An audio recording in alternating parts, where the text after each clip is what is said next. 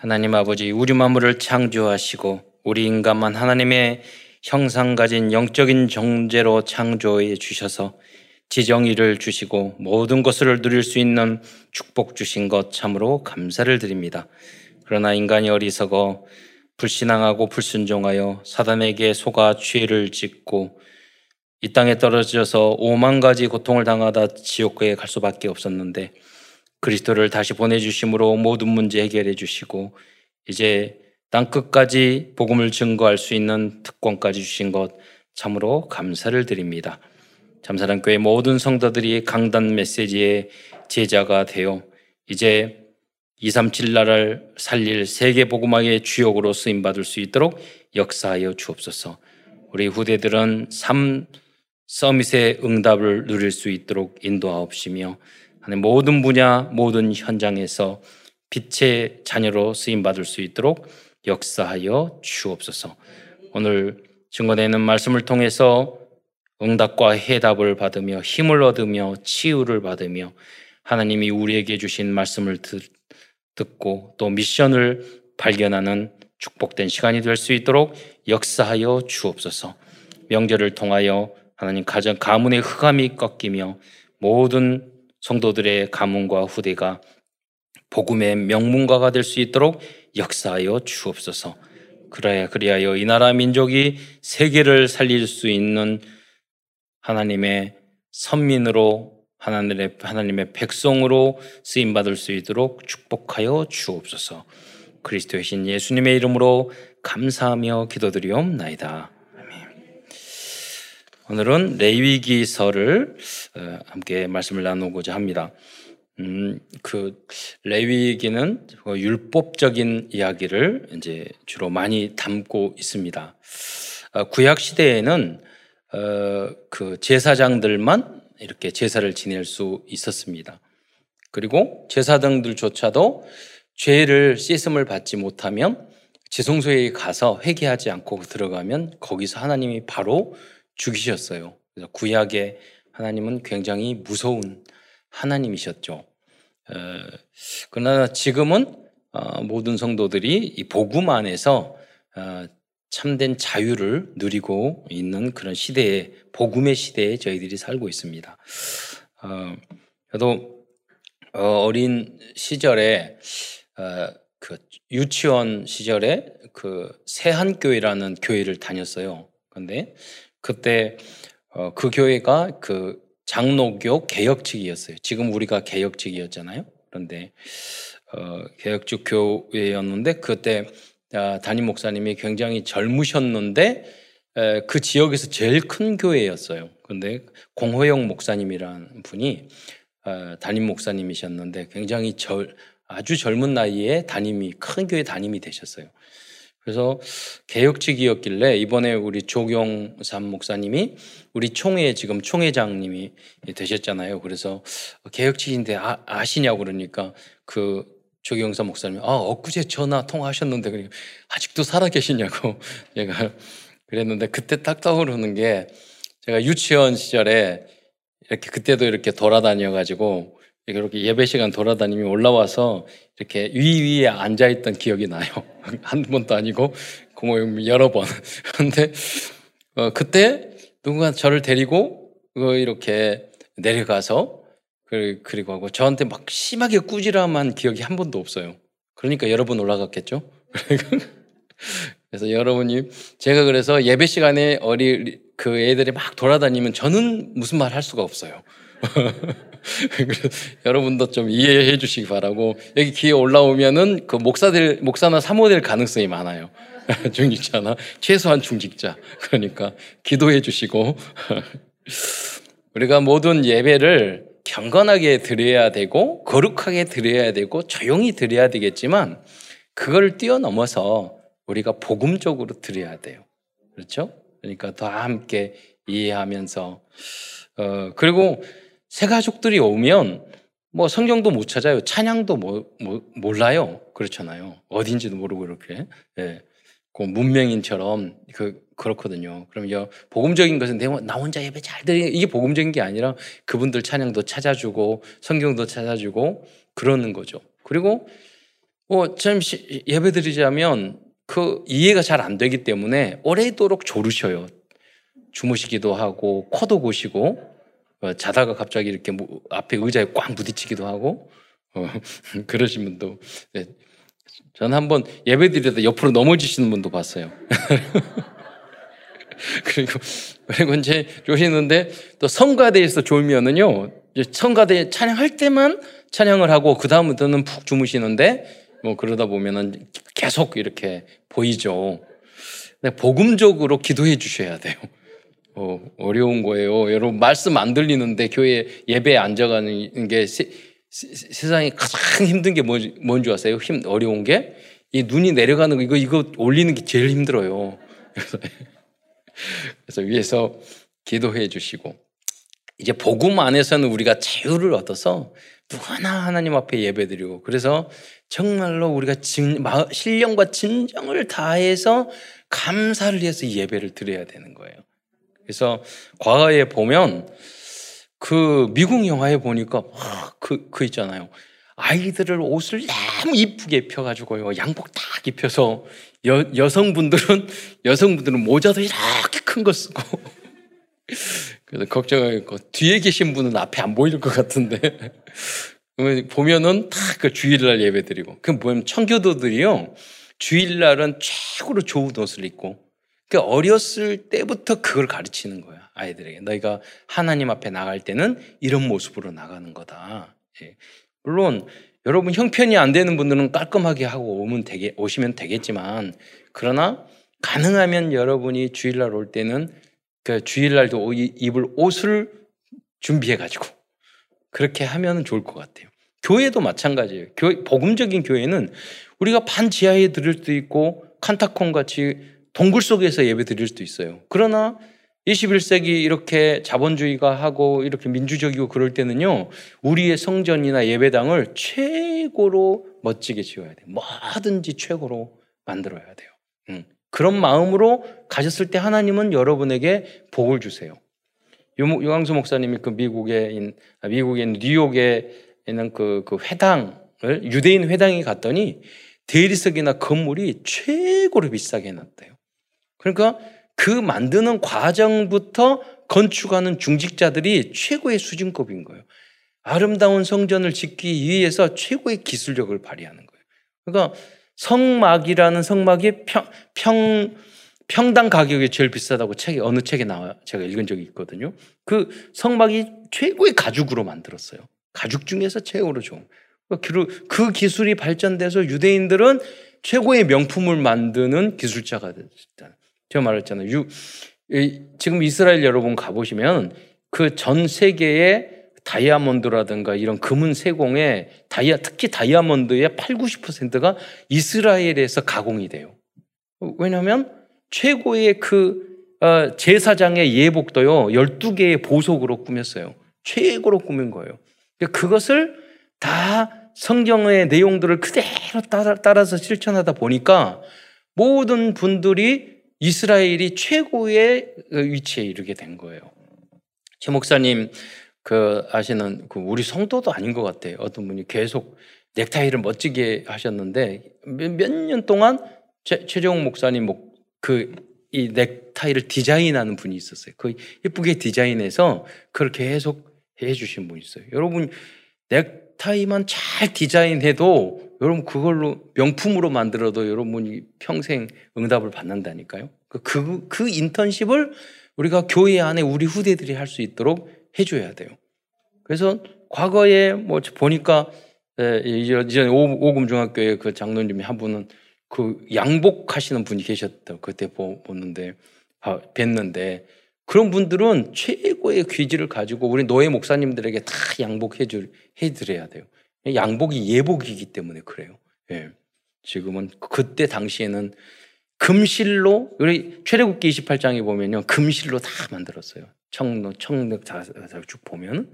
그래서 지금은 어, 그런 시대는 아니지만은 그러나 우리 시대에 맞게끔 어, 서밋에 모든 것이 서밋에 이르도록 교회 안에서 하는 물건 하나하나가 최고가 되도록. 왜냐하면 그렇게 해야지만이 우리 렘넌트 후대들이 그 세계에 갈 수 있단 말이에요. 그래서 어, 우리 누님이 그 말씀하시더라고요. 영국에 갔는데 영국에 갔는데 영, 어, 영, 영국에서 무슨 자원봉사를 하러 왔는데 에, 어떤 집사 그 사, 어떤 사람이 젊은 아이들 두, 두세 명을 딱 데려왔대요. 그러니까 인사하면서 입양인 그 협회에서 일하는데 자원봉사를 하기 위해서 우리 도련님들을 모으셨으니까 거기 귀족인 거예요. 근데 걔네들이 인사를 어떻게 하냐 이렇게 하더래요. 지금 이 시대에도. 그러면서 뭐라 하냐면 그, 그 음식을 넣는 포크나 나이프 높은 세팅이 있죠. 그 세팅을 보면은 식사할 때 그 예법을 보면은 어느 가문인지를 안다는 거예요. 지금도. 그래서 우리 대기업에서 유럽이나 이런 데 가려면 그걸 다 배우고 가요. 안 그러면 무식한 사람으로 되기 때문에. 그래서 우리 후대들이 우리 하나의 왕족이잖아요. 우리는 그리스도의 왕족.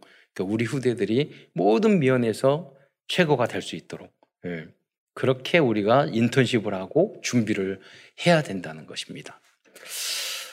이 레위기의 제사가 하나님 앞에 드리는 그 예배가 단순히 하나님께 드리는 예배로 끝나는 것이 아니라 그 모든 제사 제도와 성막 제도를 통해서 하나님은 그 민족을 하나님의 성민이요 이 세상을 리더할, 리더할 서밋으로 만드는 하나님의 과정이었던 거예요. 그래서 우리가 그냥 성전이 아니라 우리 예배도 지금 이십일 세기의 알 유 티 씨 모든 우리의 제도도 우리 후대들을요 세계를 이끌어갈 서밋을 만드는 시스템을 만들어야 돼요. 그게 영원한 시스템이고 그게 알 유 티 씨 성전입니다. 알 유 티 씨 교회입니다. 어, 지금 이 시대로 말하면 그렇다는 겁니다. 뭐 여기 악기도 다 마찬가지잖아요. 파이프 오르간도 다 하나님 앞에 예배드리기 위해서 최고로 연구해서 만든 것들이에요. 예. 그리고 본문으로 들어가서요. 구약 시대에는 절기 제사와 절기와 율법을 통해서 하나님께 예배를 드렸습니다. 그러나 그 모든 것은 그럼에도 불구하고 복음을 상징하는 미완성된 그림자였을 뿐입니다. 예수 그리스도께서 십자가에서 구원의 조건을 다 이루신 후 이제는 복음과 그리스도 중심의 복음적인 예배만 드리면 되는 것입니다. 그리고 우리에게 자유를 주셨어요. 그러면은 복음이니까 마음대로 하자. 그것은 절대 아니에요. 너희 의가 서기관과 바리새인보다 더 나아야 돼요. 우리의 모습이 그 제사장들과 그때 당시 성막을 만들고 그 제사를 지냈던 그 사람들의 정성과 수준보다 복음이기 때문에 더 높아야 돼요. 그리고 또 상황이 정말 어렵고 힘들면 여러분 이 예복을 만들지만 개척교회에서는요. 이거 몇십만 원 되는 이런 가운 사기도 어려워요. 그분들은 싼 양복을 입으면 돼요. 그러나 우리 교회나 어느 정도 규모가 되면은 이 성경에 나오는 우리 장로교회에서 하는 그 개혁교회에서 만든 예법이 있어요. 거기에 있던 걸 다 따를 수 있도록 우리들이 준비해야 돼요. 그건 그래서 참사랑교회 같은 것은 그 경우는 그런 모든 예식의 모범으로 그것을 알려줘야 돼요. 후대들에게. 예, 뭐 예배 예식이나 순서나 어, 모든 전도나 에, 그런 형태들이 예, 그런 마음을 가지고 여러분이 헌신해야 될 겁니다. 오늘은 레위기를 통해서 우리에게 주시는 하나님의 말씀을 증거하고자 하겠습, 음, 하기로 하겠습니다. 출애굽기서 다음으로 기록된 말씀이 레위기서입니다. 출애굽기의 마지막 장은 성막을 왕, 완성하는 장면으로 끝나고 있습니다. 레위기는 그 장막에서 실행해야 할 제사의 종류와 방법 그리고 절기에 대해서 구체적으로 알려주고 있는 말씀입니다. 레위기서의 그 내용들을 약간 더 구체적으로 말씀드리자면 레위기서는 총 이십칠 장으로 되어 있어요. 그중에서 일 장부터 칠 장은 각종 제사와 제사의 방법에 대해서 말하고 있고요. 팔 장부터 구 장, 십 장은 제사장의 위임에 대해서 이야기를 하고 있어요. 그러니까 아론과 아론의 후대, 후세만이 제사장과 제사, 제, 제사장이 될 수 있었습니다. 어, 그리고 이 제사장에게는 그 자세와 그리고 제사장의 의복, 제사에 대해서 출애굽기 이십팔 장에 보면 자세히 설명해 주고 있어요. 겉옷, 속옷, 그리고 이 가슴에는 열두 개의 보석이 박혀져 있고 그 보석 위에는 열두 지파의 이름을 도장같이 새기라고 그랬고, 옷은 모두 금실, 청, 청록, 자색, 모든 최고의 실을 통해서 짜서 중직자들이 그것을 지어서 어, 그 제사장에게 입히라고 이야기를 했어요. 그것은 뭐냐면 왕권을 대신, 대신하기 때문이에요. 그리스도를 대신하기 때문이에요. 그리스도는 모든 것의 최고, 최고예요. 가장 정결하고 가장 가치 있고 가장 값져야 되는 거예요. 예. 그것을 상징하고 있는 것이죠. 그래서 여러분 뭐 어, 우리의 시간표나 형편에 맞게끔 그런 것들을 여러분 꾸며나가면 되는 거죠. 예. 어, 또 십일 장부터 십오 장은 정결법에 대해 있어요. 개인과 사회의 거룩함에 대한 것을 말을 하고 있죠. 예. 그리고 이제 후반부 십팔 장, 이십칠 장에서도 이스라엘 백성이 지켜야 할 거룩한 삶을 위한 율법을 말씀하고 있어요. 그러니까 이, 이 율법제들을 보면 뭘 먹어라, 먹지 말아라, 그리고 뭐는 더럽다, 뭐 어떤 행위는 하, 하지 말아라, 이런 것이 다 있고. 그 내용이 뭐냐면 이스라엘 백성, 이상하게 인간들은요, 가만히 놔두면 더럽고 악하고 죄악으로 가요. 사탄으로 가요. 그러니까 이 부분은 틀렸다. 그럼 하나님은 거룩하다. 넌 깨끗하고 건강하, 건강하게 살아야 된다. 그건 개인도, 우리의 마음과 생각도, 우리의 먹는 것도, 우리의 가정도, 우리의 사회도 깨끗하고 건강해야 되는 거예요. 왜? 하나님이 거룩하시게. 그 거룩이라는 뜻은 성결이라는 뜻이고, 성경인이라는 것은 깨끗한 다는 뜻이고 구별됐다는 뜻이에요. 하나님의 성도라는 게 바로 구별된, 거룩하게 구별된 무리라는 뜻이에요. 여러분 그래서 세상에서 구별이 돼야 돼요. 우리 어, 여러분이 그런 분이요. 그럼 세상하고는 달라야 돼요. 지난번 고린도에서 말했죠. 그러면 세상하고 불신자하고 다 끊고 살아. 그건 아니에요. 왜냐하면 그들을 구해내야 되기 때문에. 그러나 여러분이 세상 사람을 건져내야지 여러분이 세상, 우리 후대들이, 여러분들이 오염, 세상에 오염되면 안 된다는 거예요. 왜? 하나님은 깨끗하기 때문에, 거룩하기 때문에. 그게 우리 목표예요. 그런데 이스라엘 민족이 이렇게 하면 돼, 안 돼, 말을 하는데 그 말이 있잖아요. 하지 말라는 것은 다 재미있다고. 그렇잖아요. 몸에 안 좋은 건 다 맛있어. 그리고 맛있는 것은 영 칼로리야. 그렇게 해서 우리, 우리의 참 몸에, 몸이나 생각과 마음에 안 좋은 것들을 우리를, 우린 자꾸 하거든요. 그게 죄거든요. 그래서 그대로 놔두면 하나님 받아들일 수 없기 때문에 그 죄를 대속할 재물이 필요했던 거예요. 그게 바로 제사예요. 그래서 오늘 본문에 읽어보면 제주가 이 송아지나 양과 염소를 가져와서 그 머리에 손을 얹잖아요. 그건 뭐냐면 우리의 죄가 이 양과 염소에게, 그 대신 양에게 전가되었다. 소에게 전가됐다는 거예요. 그럼, 그럼 그 양과 소는 누구를 상징하죠? 십자가에 달려 돌아가신 예수 그리스도를 상징하는 거예요. 그래서 그 양과 염소가 우리 그 제주 대신, 그 이스라엘 백성 대신 죽은 거잖아요. 그건 예수님이 우리의 죄를 대신해서 대, 대가를 치르신 거예요. 여러분 은혜라는데 거저가 어디 있어요? 거저가. 세상에 거저, 그게 거저하는 게 좋은 건가요? 그러지 않아요. 거저라는 건 세상에 하나도 없어요. 누군가가 내가 편하고 내가 내가 편하고 즐겁고 한다는 누군가를 피, 피와 땀과 시간과 대가를 치른 거예요. 그러잖아요. 명절 때 여러분 거, 거저뭐를 먹습니까? 그게 거저가, 누가 줬다로 거저가 아니에요. 선물을 받았다 거저가 아니에요. 누군가가 노력하고 땀을 흘리고 헌신하고 씨를 뿌리고 가꾸고 누군가 음식을 만들고 해서 여러분 은혜를 받은 거예요. 그러니까 여러분이 받은 사람의 입장에는 거저지만 그것이 이루어지기까지는 많은 그 희생이 따른 거죠.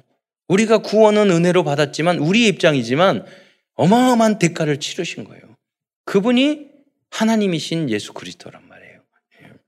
그것을 구약시대의 제사법을 통해서 미리 다 알려주신 거예요. 하나님이 모든 것이 바로 그리스도요 복음적인 내용이에요.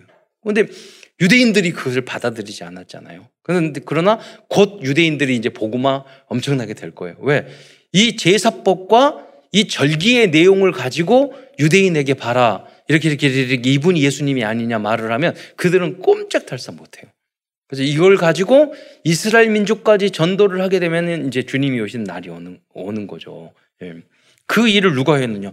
우리 우리 민족이 해야 되는 거예요. 이스라엘 복음화를 누가 했느냐? 대한민국 해야 돼요. 회교도 복음화를 누가 했느냐? 해야 되느냐? 우리 대한민국이 해야 돼요. 지금 이 시대에 한류를 왜 주셨냐? 미리 이걸 다 하나님이 깔아놓으시는 거예요. 예. 하나님이 하실 일은 사실 다 했어요. 예. 우리가 그 하나님이 깔아놓은 그 바탕을 통해서 우리가 세계복음화 해야 되는 거죠. 또 이 중에서 이십칠 장 중에서 이십삼 장은 특별히 칠 대 절기에 대해서 말씀을 기록하고 있습니다. 즉 레위기는 이스라엘 민족이 출애굽 직후 시내 산에 도착하여 약 일 년 삼 개월 동안 머무는 기간에 모세가 받은 제사 제도와 절기 제도, 정결 제도와 율법에 대한 내용이 담겨, 담긴 하나님의 말씀입니다. 어, 레위기의 주제는 그래서 한마디로 거룩입니다. 거룩. 레위기 전체의 그래서 주, 주제 성구는 내가 거룩하니 너희도 거룩하라. 이는 이 말씀이 레위기 십구 장 이 절에 이 말씀이 전체 주제 성구라고 할 수 있습니다. 할 수 있습니다. 사도 바울도 성도들의 최종 목적은 영과 혼과 몸이 흠없게 보존되는 것이라고 말씀하고 있습니다. 우리 데살로니가 전서 오 장 이십 절 말씀을 보겠습니다. 시작. 같이 읽겠습니다. 시작. 평강의 하나님이 친히 너희를 온전히 거룩하게 하시고 또 너희의 온 영과 혼과 몸이 우리 주 예수 그리스도께서 강림하실 때에 흠 없게 보존되기를 원하노라. 음. 그런데 여러분 지난 주간에 영과 혼과 몸, 몸이 깨끗하게 여러분 사셨나요? 그런 사람 한 명도 없을 거예요. 이스라엘 민족도 마찬가지예요. 그러니까 매주 제사를 지냈다, 지내야 된 거예요. 그 죄 때문에. 예. 그런데 이제는 제사를 안 지내잖아요. 왜? 그리스도께서 십자가에 달려 돌아가심으로 완성했기 때문에. 그럼 우리는 어떻게 똑같잖아요. 우리도 지난주에 복음 들었지만 또 마음으로 생각으로 육신으로 계속 여러분 죄를 지었잖아요. 그럼 어떻게 해야 되죠? 다시 그리스도의 이 복음, 그리스도의 이름을 불러야 돼요. 그리스도의 그 은혜에 감사해야 돼요. 예. 그리스도로 나아가야 돼요. 그, 그 구원의 은혜에 감사해야 돼요. 예. 주님의 이름을 불러야 돼요. 하나님, 주님, 저는 죄인입니다. 저는 안 돼요. 저는 그래서 그리스도가 필요합니다. 주님께서 저를 다시 한번 용서해 주세요. 예.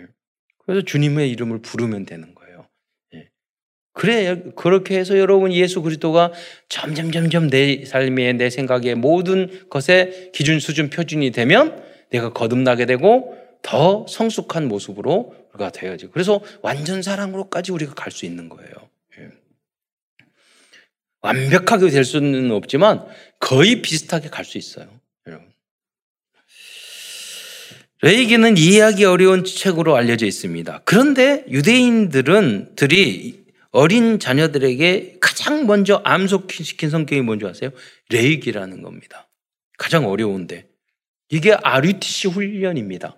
그래서 그 결과 어떤 것이냐? 유대인 중에 여러분 많이 들었을 거예요. 법관. 예. 변호사들이 가장 많이 해야 돼요. 제 조카가 유대인들 다니는 학교에 다녔는데 친구 집에 갔더니 그 영화에 나오는 그 문을 탁 열었더니 이쪽에 계단이 있고 이쪽에 계단이 있고 문이 쫙 방이 양쪽으로 열 개씩 있고 이런 그런 집에 살더래요. 그래가지고 그 세, 생일이라고 친구가 생일이라고 그리고 유대인이 선물을 줬는데 우리 한국 돈으로 하면 삼백만 원 정도 되는 선물을 줬대요. 그 다음에는 자기는 개 선물 때 상, 선물을 못 했대요. 그 수준이 그런다니까요. 그러면서 뭐라면 그 할아버지부터 대법관이야. 할아버지, 아버지, 부모님도 좀 그 유명한 법률을. 그게 왜 그러느냐. 유대인들이 어렸을 때부터 하나님의 말씀을 암송하고 그 훈련을 시켰던 거예요. 아니, 태어날 때 지능은 우리가 비슷해요. 그게 우리 렘넌트 훈련이 되어야 된다는 거죠. 예. 지금 늦었더라도 하나 한 가지 안 한 가지. 예. 이게 바로 이십사를 하자는 거예요. 예. 이렇게 하나님께서는 광야 생활을 시작하면서 하나님의 백성들에게 제사와 절기와 율법을, 예, 그렇다면 이렇게 주신 목적은 무엇일까요? 그 첫 번째 목적은 제사를 통하여 아까도 말씀드렸지만 죄 사함을 받고 거룩함을 유지하는 것이었던 거예요. 계속 죄를 지으니까. 예. 그게 구원이잖아요. 그게. 죄 용서함을 우리 인간은 받아야 되잖아요. 그래야지 하나님의 나라를 이룰 수 있고 천국도 갈 수 있는 거잖아요. 그래서 그 대속의 제사가, 대속의 어린 양의 피가 계속 필요했던 거예요. 두 번째 목적은 절기와 성일과 성, 정결법과 각종 율법을 통해서 하나님의 백성으로서의 정체성을 지켜나가는 영원한 복음 시스템이기 때문이에요. 여러분, 이스라엘 민족이 언제 진정한 이스라엘 민족으로 확립이 됐냐면 광야 사십 년 있을 때 이스라엘 민족이 확립이 된 거예요. 거기서 모든 율법, 제사, 그런 어떤 민족성 다 거기서 만들어진 거예요. 광야를 통해서, 그 훈련을 통해서. 거기서 하나님 주시는 게 제사, 절기, 율법들이었다는 겁니다. 어. 오늘날에는 그리스도인으로서의 정체성을 보여주는 가장 중요한 것이 주일 예배와 여러분 교회의 헌금과 헌신이에요. 어떤 친구가 그런 말을 하더라고. 어, 주일 성 주일 성수를 항상 잘했는데 오늘 친구들이 어디 놀러 가자고 그래서 같이 갔더니 교회 가자고 그렇게 해도 교회 비판하고 그러더니 친구들이 공통 그, 다 함께 이구동성으로 그 말을 하더라고. 야, 오늘 교회 안 갔니? 그러니까 그 친구 입장에 봤을 때는 주일날 얘는 교회 가야 되는 거야. 정체성으로 확립됐다는 거죠. 여러분, 처음에 명절이나 무슨 그 행사 있을 때 여러분이 자, 평신도이었을 때는 왜 일요일이라는데 안 오냐 이러지만 여러분 장로님 정도 되잖아요. 그러면 친인척들이 다 알려져 가지고 주일날 피해서 그분 때문에 토요일날 결혼식을 한다던가 그렇게 하게 된다니까요. 그리고 안 와도 뭐라고 하지 않아. 비난하지 않아요. 당연히 장로이니까 그렇고. 그러니까, 그러나 우리 가족들에게 다, 그러면 나 장로님 가지 마라. 그런 게 아니라, 여러분, 그러니까 일부 예배 일찍 올 수도, 오후 예배도 올 수도 있는 거잖아요. 정말 가족들에게 나, 우리 형, 우리, 우리 다 행사할 때 오고, 결혼식에 와줬는데, 주일 성수한다고, 어, 그, 굳이 막 안 가고 그럴 필요는 없어요. 일 년에 몇 년에 한 번인데, 그럴 때는 가서 축하해주고, 오후 예배 드리거나, 그래도 되는 거죠. 예. 왜? 그 감은 복음화를 위해서. 아, 그러면 감사하죠. 아, 장로님이시다. 일요일인데 저 뭐라고 그러냐면 일요일날 이렇게 결혼식 예식장 잡아서 죄송해요. 이렇게 말한다니까요. 그게 뭐냐면 정체성이에요. 그렇게 되도록 여러분이 문화를 바꿔버려야 돼요. 예. 확실한, 믿는 것도 아니고 안 믿는 것도 아니고 주일 성수하는 것도 아니고 안 하는 것도 아니고. 그러면 여러분이 하나님의 자녀로서의 정체성이 없는 거예요. 그것을 철저하게 하나님은 이스라엘 민족에게 만들어주신 거예요. 그 결과로 지금 전 세계를 움직이는 최고의 민족이 된 거예요. 광야의 사십 년 훈련이, 예. 주일 성수의 안식일의 훈련이, 제사의 훈련이, 예. 하나님의 말씀의 훈련이 그렇게 만들어낸 거예요. 그리고 오직의 복음을 증거하는, 예, 우리 전도 제자들의 정체성을 보여주는 것은 다락방 전도운동의 메시지와 훈련의 흐름 속에 있는 것입니다. 여러분, 우리 렘넌트들이나 특별히 그럴 때 사명자들, 세계 더블유알씨, 세계 렘넌트 대회에 안 오면 정체성이 없는 거예요. 그러잖아요. 왜 안 오냐고, 거기. 어. 속으로는, 아, 세계 복음화를 위한 제자 아니네. 이렇게, 예. 말은 안 하지만 그런단 말이에요. 예. 그, 그, 그 축제나 그 모임을 참여할 때 우리는 정체성을 찾아가는. 그래서 앞으로 우리 교회도 있지만은 이제 우리 참선한 교회는 이 노예를 섬겨야 되고 총회도 섬겨야 돼요. 그러잖아요. 협회도 섬겨야 되고. 그게 우리들의 정체성이에요. 여러분이 주역이고 여러분이 주인공이에요. 예. 그래서 그 전, 전문하시는 그 분들이 다 전체를 헌신할 수 있도록. 제가 어, 수원에 계시는 제가 총회에서 임원을 하니까 거기에 장, 장로님이 하셨길래 우리 목회자들은 교회에서 이렇게 이, 임원을 하려면 이렇게 어, 돈을 내는 게 있다고요. 몇 백만 원씩. 장로님들도 마찬가지고 장로님들은 개인 돈 내고 임원을 해야 돼요. 그런데 그분이 그분한테 아 이거 돈도 많이 들고 시간도 없으실 텐데 어떻게 여기 오셨어요? 그러니까 아 목사님이 말하시면 다 순종하기로 했습니다. 예. 이거 이유 없잖아요. 그러니까 총회에도 일을 하고 그런 마음으로 여러분이 준비하고 있었어야 있어야 돼요. 그래서 전체를 위한 헌신을 해야 되는 거죠. 예. 그래서 오늘 큰 첫 번째에서는 먼저 레위기를 통해 하나님께서 명령하신 이스라엘 백성 민족의 영적 시스템이었던 먼저 제사와 절기, 절기 제도에 대해서 잠시 알아보도록 하겠습니다. 어, 그러니까 여러분 예배, 이 예배는 왜 이렇게 드리고 어떻게 드리고 이 모든 내용이요. 지금 우리가 드리는 예배의 형식이나 내용들을 어디서 그 성경적인 근거를 찾을 수 있냐면 모두 다 구약의 제사 제도에서 절기 제도에서 그 뿌리나 내용을 다 찾을 수가 있어요. 예. 왜 이렇게 예배 드리고 왜 이렇게 말씀 전하고 왜 이렇게 합니까? 예. 그게 뭐냐면 구약에 다 있다니까요. 그게. 그래서 구약 성경을 잘 알아야 돼요. 오늘 우리가 예배학을 예배를 잘 이해하려면. 예. 자, 제사의 종류는 다섯 가지가 있습니다. 그 그것은 번제, 소제, 화목제, 속죄제, 속건제입니다. 번제의 의미는 원죄를 대속하신 그리스도입니다. 제사의 방법은 제물 전체를 화제로 불태워 드리는 겁니다. 원죄, 우리 구원, 구원을 받는 것을 번제라고 합니다. 그래서 이, 이 제물은요, 이때 드리는 제물은 모든 성도들이 똑같은 제물을 드려야 돼요. 다 차등이 없어요. 그리고 우리 구원받을 때는 차별이 없이 다 해야 되잖아요. 그리고 온전히 드려야 돼요. 다 태워서. 그러니까 구원할 우리의 우리의 복음 구원받는 것은 우리가 정말로 온전한 마음으로 하나님 앞에 우리의 삶 전체를 드릴 때 우리가 이제부터 하나님의 자녀로서의 정체성과 그 하나님 자녀, 자녀로서의 그 시작이 출발이 되는 거예요. 그게 진정한 그 모습이죠. 다 내가 태워서 드리겠다 이 마음으로. 네. 두 번째.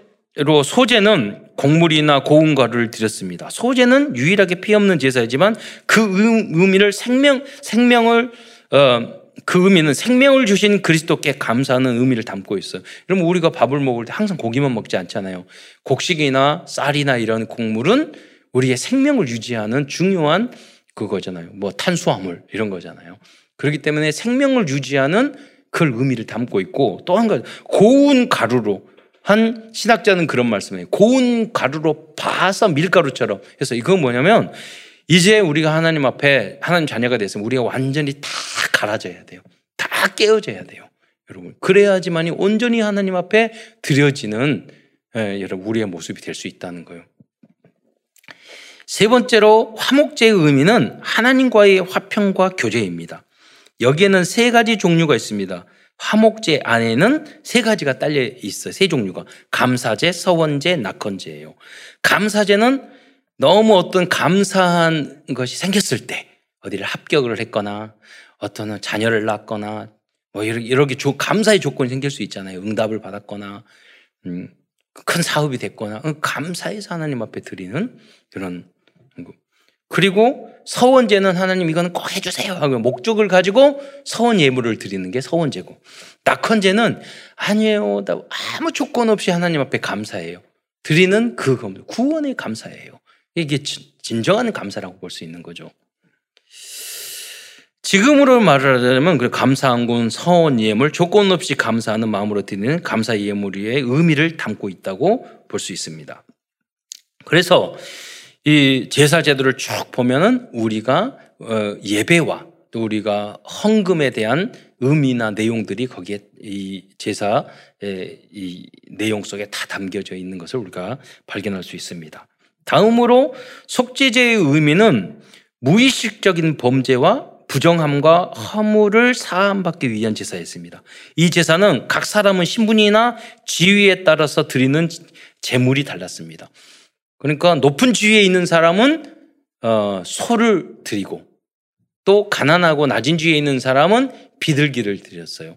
그러니까 이건 뭐냐면 어, 여러분 차별과 어, 형평성이 있는 건 다른 거예요.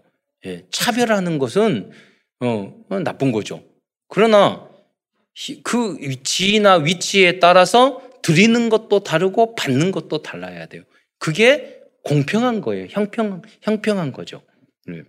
그래서 이, 이 안에도 재물도 마찬가지예요. 왜냐면 왜 아, 우리도, 우리를, 그, 너희 높은 지위에 있는 사람한테 우리는 왜 소, 소를 들고, 그 비싼 소를 들이고, 저 사람들은 비둘기들이냐고. 여러분, 지도자가 잘못하면 죄가 커요. 대통령이 잘못한, 잘못하는 것과 또 일반 시장이 잘못하는 것과 일반 시민이 잘못, 실수하는 것하고는 다르잖아요. 예. 그러니까 거기에 따른 책임성, 얻는 것도 많지만 책임성도 있다는 것을 예, 의미하고 있는 것이죠. 음. 그, 어, 질서를 잘 알아야 돼요. 여러분, 사단이 하나님을 대적하면서 그랬잖아요. 야, 너 하나님과 똑같이 될 거야. 굉장히 형평한 것 같죠. 예. 그러나 그것이 사단의 전략이에요. 예. 그래서 어, 존경할 자를 존경하라고 그랬어요. 예, 그래서 우리 명절에는 어른들에게 인사를 드리고 세배도 하고 그러는 거잖아요. 예. 그런 질서가 없으면 포스트 모더니즘은 다 깨지는 거예요. 이, 이 윤리, 도덕, 질서 이런 것들이 다 없어지는 거죠. 예. 그게 여러분 힘을 얻고 여러분 썩어버리면 어떻게 되는 줄 아세요? 조직이 다 해체돼요. 썩어버리면. 그런데 생명력이 있으면 자기 있을 때 있고 그렇잖아요. 유지를 하잖아요. 우리 몸도 그러잖아요. 예. 위에 있을 건 위에 있고 밑에 있을 건 위에 있고 다 그게 가치 있고 소중한 거죠. 속죄죄는 어, 다음으로 마지막으로 이웃에, 이웃에게 범한 죄에 대한 해결과 어, 죄에 대한 해결과 그 피해를 배상해야 하는 제사입니다. 그래서 속건제는 제사와 함께 화해와 배상이 필요한 제도였습니다. 나, 그래서 남의 것을 훔치면 네 배로 갚고 남에게 어떤 피해를 주면 피해를 보상하고 그, 그, 그거 있잖아요. 남한테 피해를 줬으면 그거를 피해를 더 되갚아줘야지. 하나님 앞에 피해 다 줘놓고, 하나님 죄송합니다. 용서해주세요. 근데 저 사람은 하나도 그, 저기, 배상을 못 받았거든. 피해는 그대로. 그렇게 해서는 또 안 되는 부분을 또 말해주고 있는 거죠. 그래서 이런 부분을 어렸을 때부터 유대인들은 계속해서 토론을 했던 거예요. 그러니까 뭐 주입식만 하지 않고 이렇게 하다 보니까 주, 중요 유, 위대한 그런 법관들도 변호사들도 많이 나오게 된 이제 이유가 됐고 그래 일어나 법이나 학문의 체계를 누가 만들어? 다 유대인이 만들었어요. 여러분이 지금 대학교 다니면 커리큘럼 교육제도 이런 거 있잖아요. 다 거의 유대인들이 만들었어요. 음, 금융, 주식, 은행 이런 거 다 유대인이 만들었어요. 왜? 하나님 말씀을 깊이 따르고 하다 보니까 그런 부분들을 다 만들 수 있었던 거죠.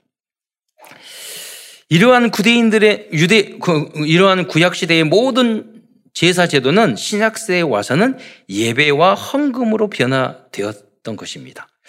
다음으로는 제사 드리는 방법이 네 가지가 있습니다. 그것은 화제, 요제, 거제, 전제입니다. 화제는 불로 태우는 것이고 요제는 재물을 흔드는 것이고 거제는 재물을 높이 드리는 것이고 전제는 피를 뿌려 드리는 제사의 방법입니다. 이것은 우리의 예배의 다양한 형식을 말해주고 있어요. 예를 들어서 부흥 후에는 뜨겁게 찬양하고 우리 할 때 북도 치고 박수도 치고 통성으로 기도하잖아. 이거 화제와 같은 거예요. 뜨겁게 드리는 예배도 필요해요. 또 경건하게 두 손 다 해서 조용하게 드려야 되는 예배도 필요한 거예요. 음. 그리고 워십을 한 요제는 막 흔들어서 춤추면서 찬양할 때 요제에 흔들어서 흔들어서. 예. 예. 제가 알고 정, 정병은 선배님 거기서 옛날에 경배 찬양을 했거든요.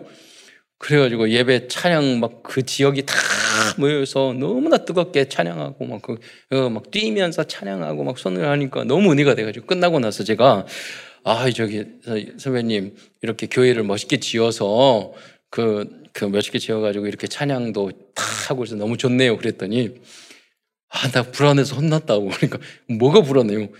교회 무너질까 봐. 갑자기 존경심이 사라졌어. 존경한 서면. 그래서 얼마나 부실하게 지었으면 그런 생각이 들더라고요. 그러니까 여러분 교회 지을 때 막 뛰어도 괜찮을 정도로 튼튼하게 지어야 된다니까요. 최고로.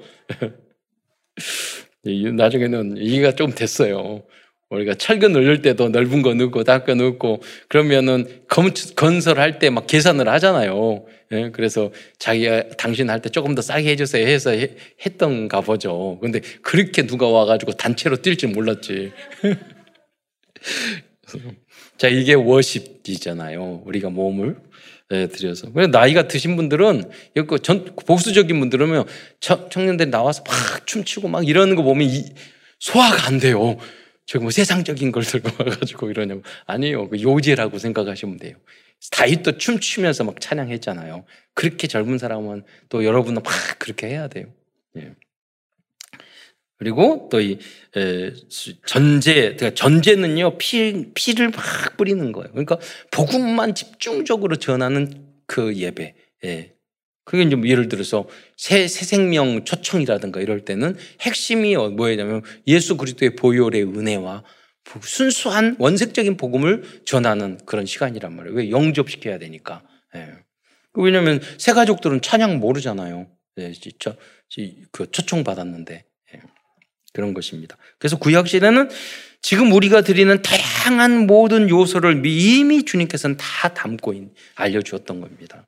세 번째, 다음으로는 이스라엘의 제사 제도에 대해서 말씀드리겠습니다. 이것도 굉장히 아주 중요합니다. 유대인 전도를 위해서 레위기에는 칠 대 절기를 지키라는 하나님 말씀이 나오고 있습니다. 그런데 이 절기들을 또한 예수 그리스도의 구원의 사역에 대한 여러 내용을 정확히 예표하고 예표한 내용으로 되어 있습니다.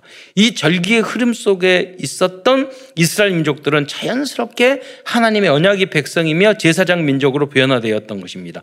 그런데 정확한 복음 그리스도만 모르는 거예요. 아직도. 그래서 우리들은 그들을 알려줘야 돼요. 이 절기를 가지고 전도할 수 있어요. 우리 예를 들어 대한민국 국민들에게 유월절이 뭔지 아세요? 유월절은 그리스도를 상징해. 이렇게 하면 전도 안 돼요.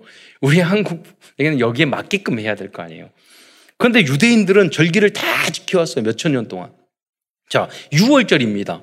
유월절을 가지고 어떻게 전도하냐. 유월절은 그리스도의 십자가의 대속으로 말미암아 말면 구원을 의미하고 날짜가 일월 십사일이에요. 이 날이 말하자면 그, 그 열, 열재앙, 마지막 재앙으로 유월이랑 넘어갔다는 것이잖아요. 어린 양의 피를 문지방과 문절주에, 물설주에 바른 그 가정의 장자는 안 죽고 그러지 않은 사람 다 죽잖아요. 이걸 보고 애굽 왕이 출애굽 시켜줬잖아요. 그 날이 유월절이에요. 예. 그런데도 신기하게도 그 날이 일월 십사일인데 예수님께서 십자가에서 돌아가신 그 날이 일월 십사일이에요. 유대인의 그 달력으로 유월절. 자, 그러면 유대인들을 만났을 때, 자 봐라, 너희들 유월절 지키지, 어린 양이지, 예, 피를 발랐지. 예수 그리스도가 일월 십사일 날 십자가에 달려 돌아가셨다. 피 흘렸다. 돌아오셨다. 이분이 그 그리스도 아니면 누구냐? 한번 증명해봐. 어. 그러면 그 사람들 깜짝 놀랄 거예요. 진짜 그날에 갔냐고. 생각이, 그분들은 하나님의 말씀대로 믿는 사람이기 때문에 성경을 그대로 하면 그들이 바로 인정을 해요. 어. 우리처럼 우리는 기분 나쁘면은 아무리 올려도 내 감정, 내, 내 기분이 나쁘면 그거 다, 옳은 것도 틀린 자나, 틀린 거잖아요. 유대인들은 안 그래요. 옳은 것은 옳은 게, 네, 받아들여요. 아, 합리적인 그런 객관적인 훈련을 받았기 때문이죠. 무교절은 일월 십오일부터 칠일 동안 지켰습니다. 이 무교절이라는 건 뭐냐면 당, 출애굽 당시 이 날은 고센 땅에서 홍해를 건너는까지의 기간을 말합니다. 이것은 무슨 말이냐면 그 기간에는 열심히 도망가야 되는 거예요. 나중에 뭐 뒤에서 쫓아오잖아요. 또 그 사람이 구원을 받았는데 또 또 쫓아와. 여러분, 이것을 무슨 무엇을 의미하냐면요. 다락 현장에서 그, 그, 노방전도를 하거나 그렇게 전도 캠프를 할 때 복음을 듣고 영접을 했어. 다락방을 했는데 그 예수님을 영접한 그 사람이 교회에 나와서 주의를 성수하고 등록하고 하는 게 얼마나 어려운 줄 아세요? 마귀가 가만히 안 놔둬요. 끝까지 너 나가지 말해. 홍해 건너지 말라는 거야. 홍해 건너면 뭐죠? 광야. 광야를 뭐라고 성경에 말했죠? 광야 교회라고 이야기했어요. 그러니까 구원은 받았는데 홍해를 못 건너는 거예요. 교회로 못 가는 거예요. 그래서 여러분이 도와줘야 되는 거예요. 그게 바로 무교절의 의미를 담겨져 있는 거예요. 세 번째, 초실절은 홍해를 건너는 드려진 절기였습니다. 이 날은 무교절 이후 첫 번째 안식일 이틀날, 즉 일요일이었습니다. 이것은 일요일에 부활의 찰연례가 되시는 그리스도를 의미하는 날입니다. 이 날이 제, 제팔 일이에요. 여러분, 제칠 안식일 교회를 이야기하잖아요. 칠은 구원의 숫자가 아니에요. 여러분, 복음의 구원의 숫자는 아부, 노아의 방주에 있었던 여덟 명의, 여덟 명이었잖아요. 노아의 방주. 그러니까 그게 구원의 숫자예요. 팔은. 예. 아라비 시절도 팔이 좀 뭐 마음에 들어요. 영원한 거. 옆으로 뒤집으면 영원이잖아요. 무한대. 예. 그러니까 구원을 말을 하는 거예요. 성경은 항상 그래요. 그래서 우리가 안식 후 첫날 제팔 일 날에 우리의 구원의 날, 그때 부활하셨어요. 근데 보세요. 오순절 날 보면 칠칠에 사십구, 오순절이 만약 사십구 다음 날이 오순절이야. 예. 교회 탄생일. 그러니까 제팔 일인 거예요. 그러니까 성경을 정확하게 모르, 안 맞아. 이단들은 보면은요, 성경과 안 맞는 행동을 막 그 어거지로 하는데, 우리는 어거지 안 피워도 가만히 연구해 보면요, 이 복음과 우리가 딱딱 맞아 떨어지는 거예요. 예. 그게 은혜죠. 예.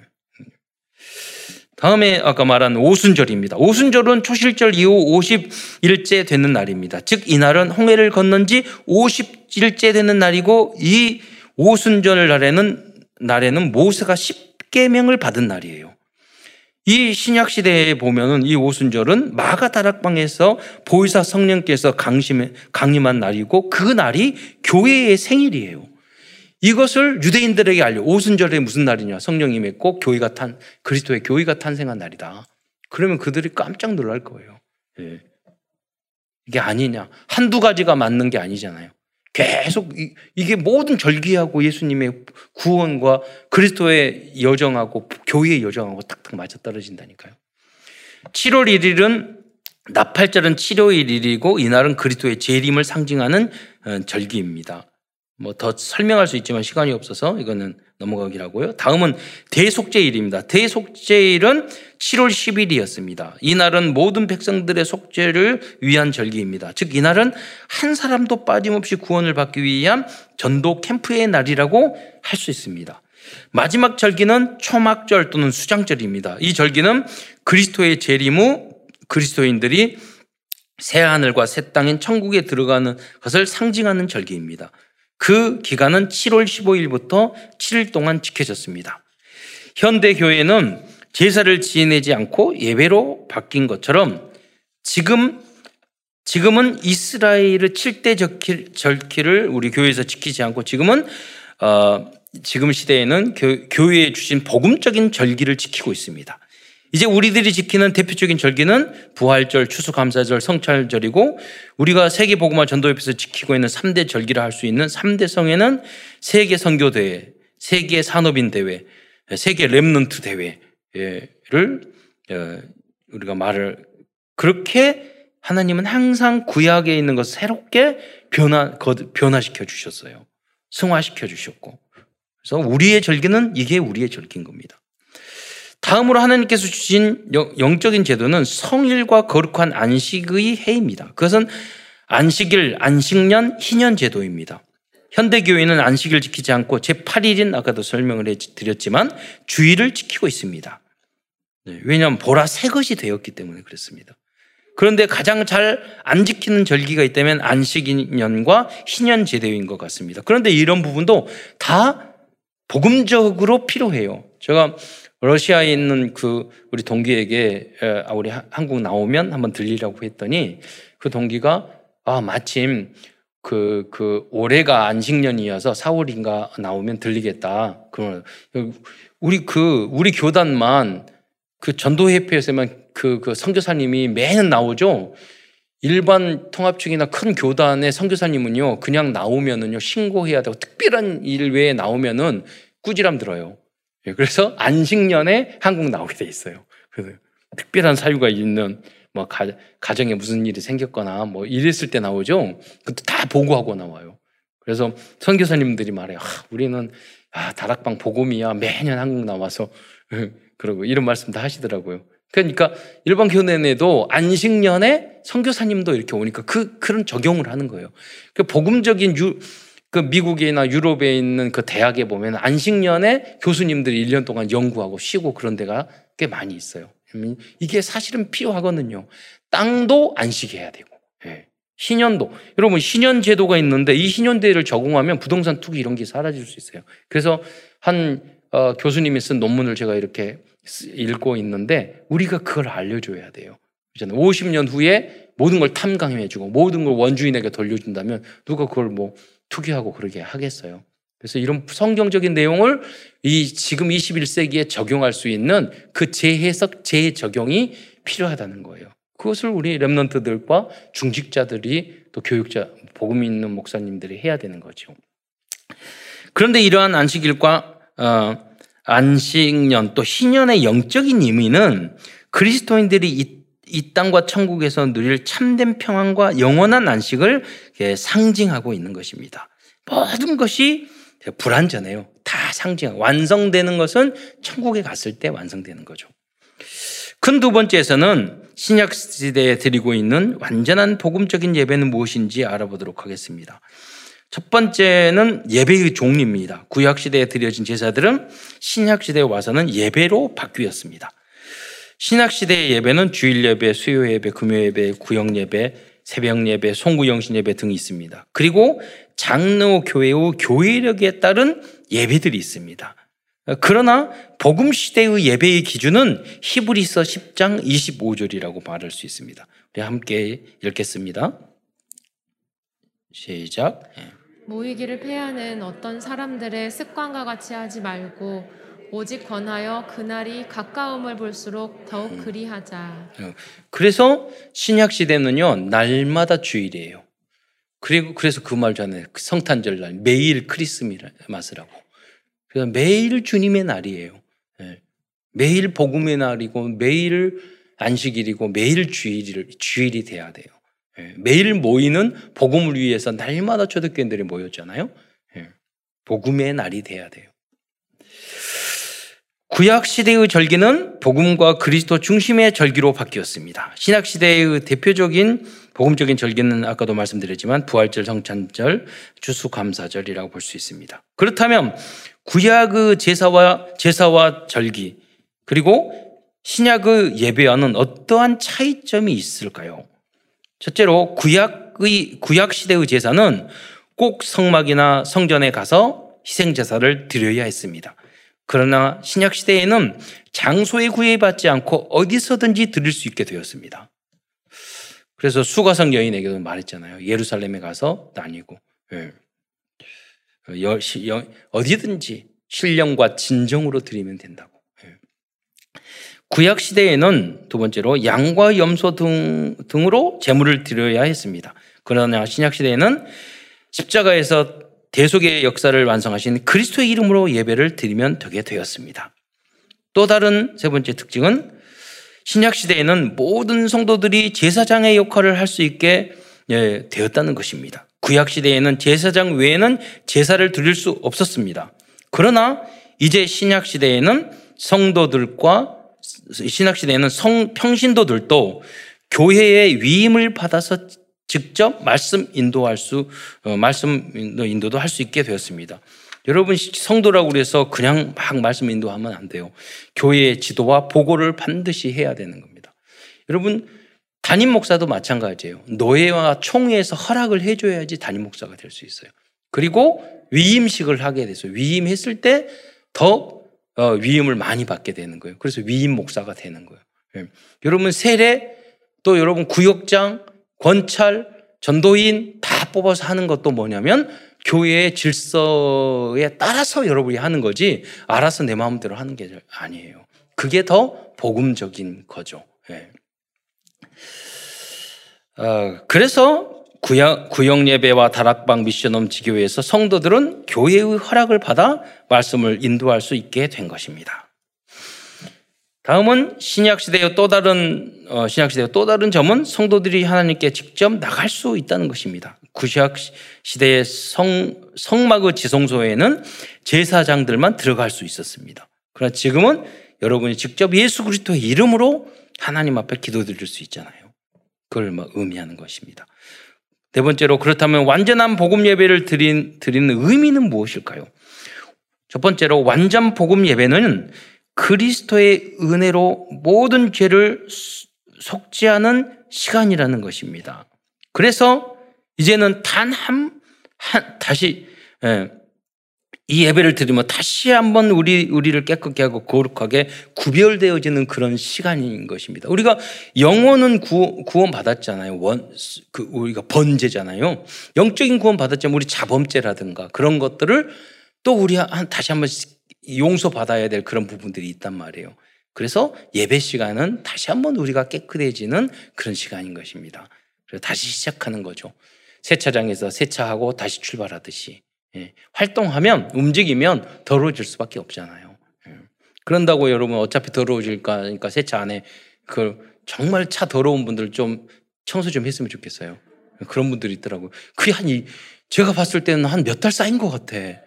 아, 대단 어떻게 저렇게 쌓으실까 그러는데 대단하시더라고요. 세차 좀 하시기 바랍니다. 예배만 드리지 말고 모든 게 거룩해야 돼. 예, 모든 게. 네, 설거지도 방도 집도 그러셔야 돼요.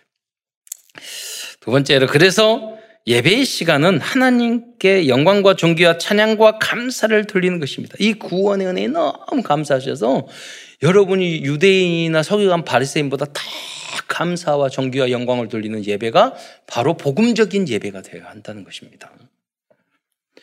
세 번째로, 복음적인 예배는 하나님의 백성이라는 신분, 신분과 정체성을 확인, 확인하는 대관식과 같은 보좌의 축복이 임하는 시간입니다. 그게 무슨 말이냐면 여러분 하나님의 아들이라니까요. 여러분 하나님의 딸이에요. 여러분은 왕자와 공주예요. 하나님의 신, 자녀의 신분과 권세를 다 가졌는데 여러분이 세상에서 비실비실 거리다가 여기 왔잖아요. 왜? 정체성을 잃어버리고 다시 하나님의 보좌의 그 능력과 그 권위를 가지고 힘을 가지고 현장에 나가야 되는 거예요.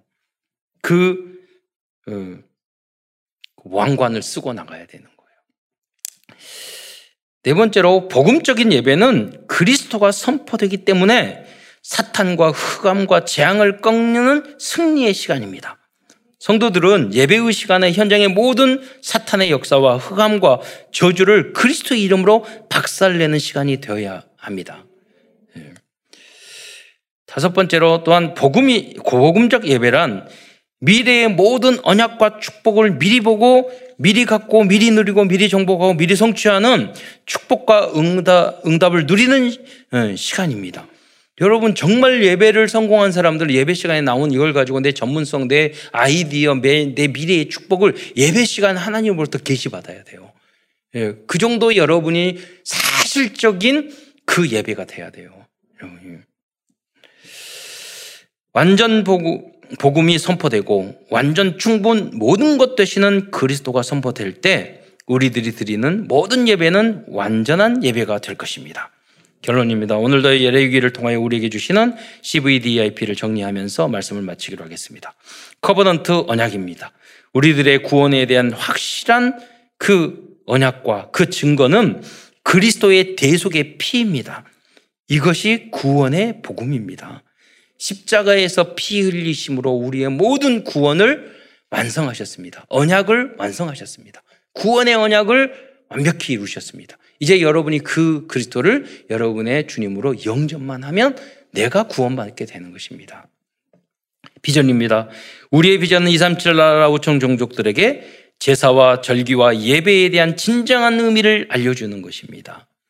드린 꿈입니다. 우리들이 복음적인 예배를 드린다면 나의 이십사, 교회 이십사, 현장 이십사를 통해서 우리들의 모든 꿈은 이루어지게 될 것입니다.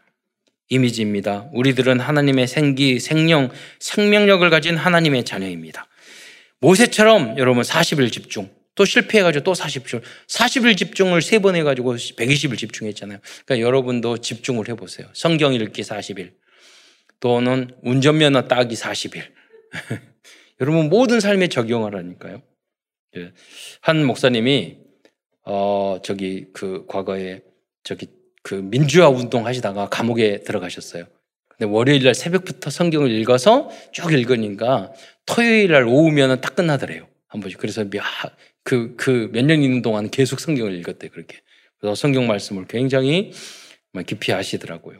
그래서 여러분 그 감옥에 계신 건 아니기 때문에 여러분이 사십 일 작정하고 내가 통통 한번 하겠다. 그러면 안 되면 팔십 일, 이 차, 안 되면 삼 차로 백이십 일 이렇게 하고, 여러분 어떤 공부도 마찬가지예요. 어떤 프로젝트, 다이어트도 사십 일 다이어트. 그래서 안 되면 팔십 일, 안 되면 백이십 일. 운동도. 여러분 삶, 왜냐하면 여러분 거룩한 성전이고 이런 복음 전해야 되시 체력이 영역이라니까요. 체력 딸리고 몸 아프면 이게 거룩이 아니에요. 건강한 것이 아니잖아요. 그러면 음, 뭐 복음 전하는 것도 할 수 없잖아요. 그래서 복음을 위해서. 예. 어, 프랙티스 지속적인 실천입니다. 레이기를 읽으면서 이번 주간에는 복음과 그리스도와 예배와 그리스도인의 삶에 대하여 다시 한번 묵상해 보시기 바랍니다. 오직 복음, 완전 복음, 영원한 복음 시스템을 위해서 복음적인 예배에 성공하는 모든 성도들이 되시기를 축원드리겠습니다. 기도하겠습니다. 살아계신 주님, 주님 참으로 감사를 드립니다. 오늘도 도저히 용서받을 수 없는 우리 저희를 구원해 주시기 위해서 구약의 레위기를 통해서 모든 구원의 제도를 승리할 수밖에 없는 그러한 어, 언약적인 제도를 주신 것 참으로 감사를 드립니다. 이제 그리스도를 통해서 완성했사오니 우리가 복음으로 재해석, 재적용하여 서기관과 유대인을 능가하는 영원한 복음 시스템을, 시스템을 만들고 이것을 후대에게 전달해 줄 수 있는 모든 성도 될 수 있도록 축복하여 주옵소서. 그리스도의 신 예수님의 이름으로 감사하며 기도드리옵나이다. 아멘.